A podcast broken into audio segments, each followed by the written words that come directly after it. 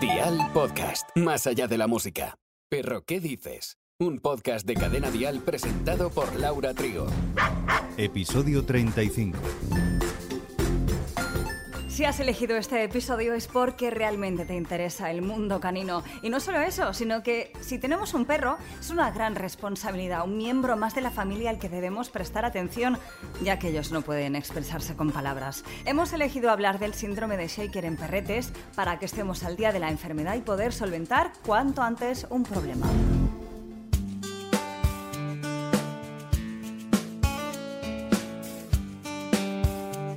El síndrome de Shaker en perros también se conoce como síndrome de temblor generalizado o cerebelitis idiopática. Esta enfermedad provoca una inflamación del cerebelo, en concreto una parte del cerebro que controla aspectos del sistema nervioso en perros. El término cerebelitis idiopática adquiere una gran importancia en esta enfermedad, pues el concepto idiopático, empleado en medicina, hace referencia a un trastorno cuya causa o agente patógeno aún no ha sido identificado. Por lo tanto, no se puede establecer una clara etiología en el síndrome de Shaker, aunque sí se asocia a algún tipo de trastorno del sistema nervioso central. Ok, el síndrome de Shaker puede afectar tanto a los perros o perras por partes iguales, pero sí que es más habitual en los que son más jóvenes o de mediana edad. Es curioso que los perros pequeños y de pelaje blanco sean los más afectados, como por ejemplo el West Highland White Terrier, el Maltés, el Pichón Frisé, el Caniche, el Beagle, el Yorkshire Terrier. Es posible que ahí exista un factor genético, pero de momento tampoco es algo que se sepa con plena certeza.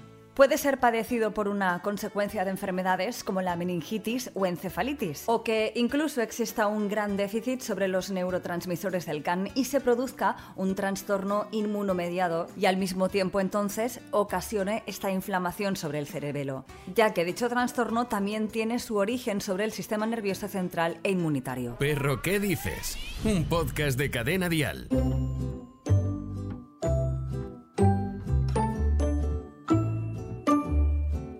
¿Cómo podemos reconocer que un perro sufre del síndrome de Shaker? Pues el animal lo va a manifestar solamente con muchos temblores en todo el cuerpo. El gran desafío de establecer un diagnóstico es que este síntoma no es exclusivo de esta enfermedad, sino que puede deberse a otros trastornos y patologías. Por eso siempre que exista alguna duda consultaremos a un veterinario.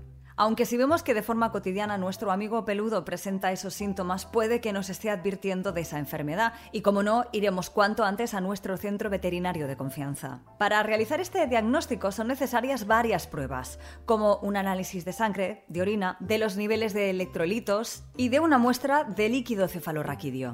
Además debemos aportar el historial completo de salud de nuestra mascota. A través de estos estudios, el experto ya va a poder descartar causas más comunes como la hipotermia, o convulsiones.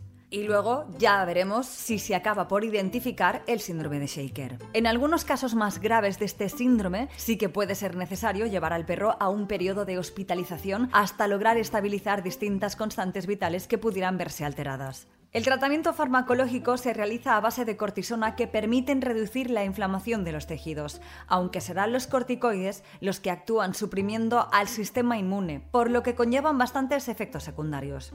Jamás, nunca hemos de administrar ningún tipo de medicación farmacológica a un animal sin supervisión de un profesional y menos aún ningún tipo de fármaco humano.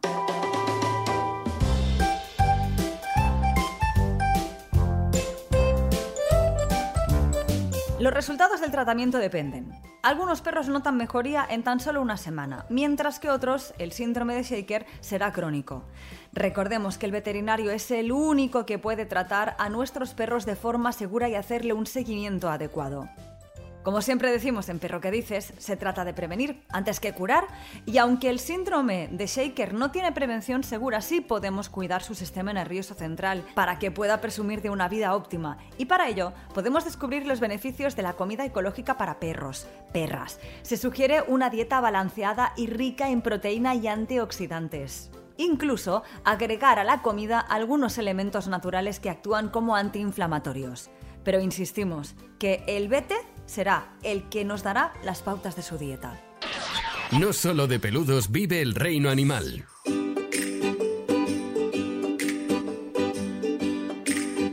Hablemos de nosotros, los humanos. Somos animales. unos más peludos que otros. Pero los lunares y manchitas benignas que nos salen en la piel, ¿qué son?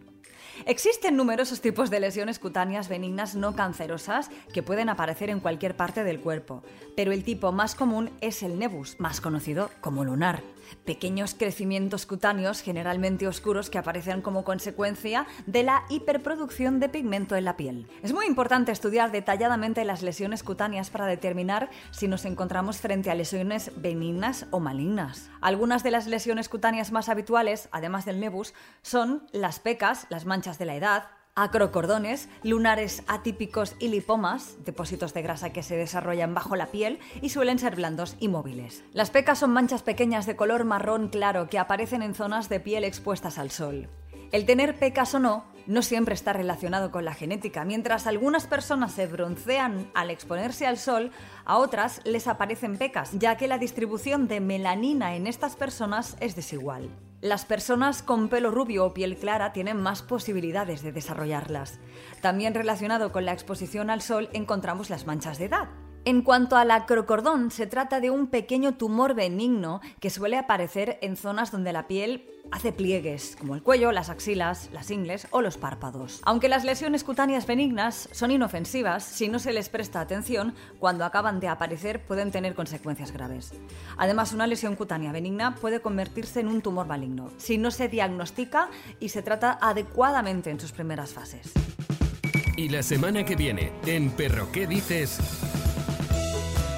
Iremos a por el capítulo 36 y lo vamos a dedicar a esas patitas que se mueven como si tuvieran vida propia cuando le rascamos la barriga a los perros. ¿Por qué les ocurre esto? Aquí te estaremos esperando. Gracias. Perro, ¿qué dices? Con Laura Trigo. Suscríbete a nuestro podcast y descubre más programas y contenido exclusivo accediendo a Dial Podcast en cadenadial.com, en la aplicación de Cadena Dial y en todas las plataformas de escucha de podcast.